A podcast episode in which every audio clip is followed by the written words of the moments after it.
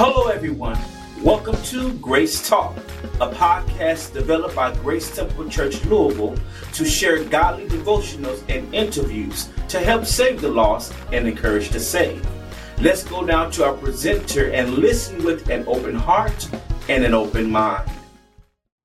Praise the Lord, praise the Lord. This is Evangelist Alfreda Stoner, and we want to thank you for joining us again for the eighth Grace Talk podcast. Grace Talk number eight. We appreciate you. I want to encourage you today and thank God for your coming that uh, you should seek God for more. Seek God for more. And what I'm convinced of is that there are many who are in churches over every weekend who talk to God, who sing to God, who sing about God, uh, who talk about God, but don't really know God or have a relationship with the Lord. And I want to encourage you that uh, in reality, a lot of people are empty and void of the God that they should be serving. And I understand that because I was once at that place. I had to ask the question, even in myself. Lord, isn't there more to serving you than this? Uh, uh, that was when I began a, my spiritual search to seek God and began to know more of God. And I just want you to know that God loves you. God loves you and He desires to have a relationship with you, His children. If we read in the scripture in John uh, the third chapter, verse 16, a very familiar scripture. It says, For God so loved the world that he gave his only begotten Son, that whosoever believeth in him should not perish, but have everlasting life. It's very familiar to many people to understand that God does love his creation.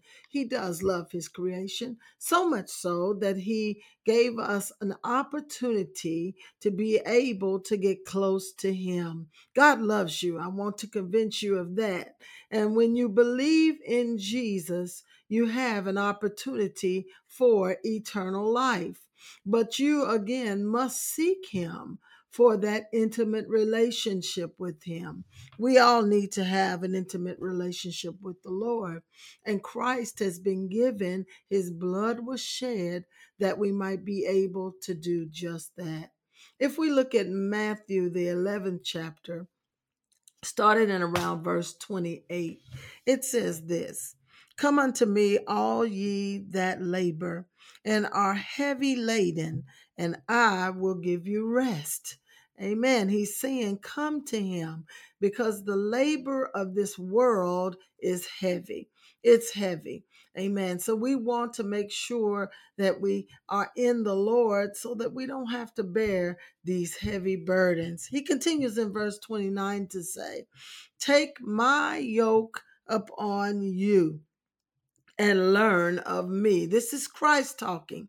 And he's saying that put down those heavy labors and laden labors, and he's the God that's able to give you rest. He says, Take my yoke upon you, for I am meek and lowly in heart, and ye shall find rest unto your souls. For my yoke is easy and my burden is light. Yes, there is amen, a burden that we carry in serving the Lord because the world definitely does not care for those always that serve the Lord. It does not. And it is a burden, but it's a light burden because He's there to bear it with us. Christ is looking for those who are burdened by this world, and He desires to take that heavy burden off of you. He desires that we seek Him and learn of Him how to love Him. Amen. And loving Christ is something that we do not just say, but it is something that we do. So we thank God. We thank God for this great opportunity and privilege to love Him.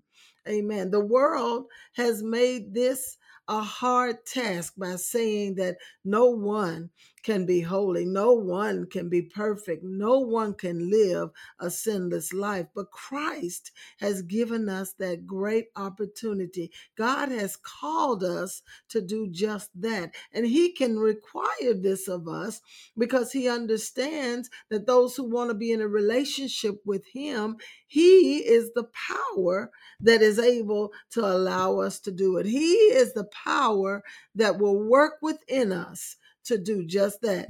If we look at Philippians, the second chapter and verse 13, he tells us just this. It says, For it is God which worketh in you both to will and to do of his good pleasure. So when we submit our lives and seek Him for more and surrender ourselves to Him, He is able to live in us. He is able to work through us to do those things that please Him. He will come into you and make His abode with you. Christ will do just that, and He and the Father will abide within you. Remember, it is God's desire to have his children close to him. I encourage you, do just that. God bless you. This concludes our segment. We pray and hope that what you just heard blesses and encourages you. Please join us next time on Grace Talk. Until then, Godspeed.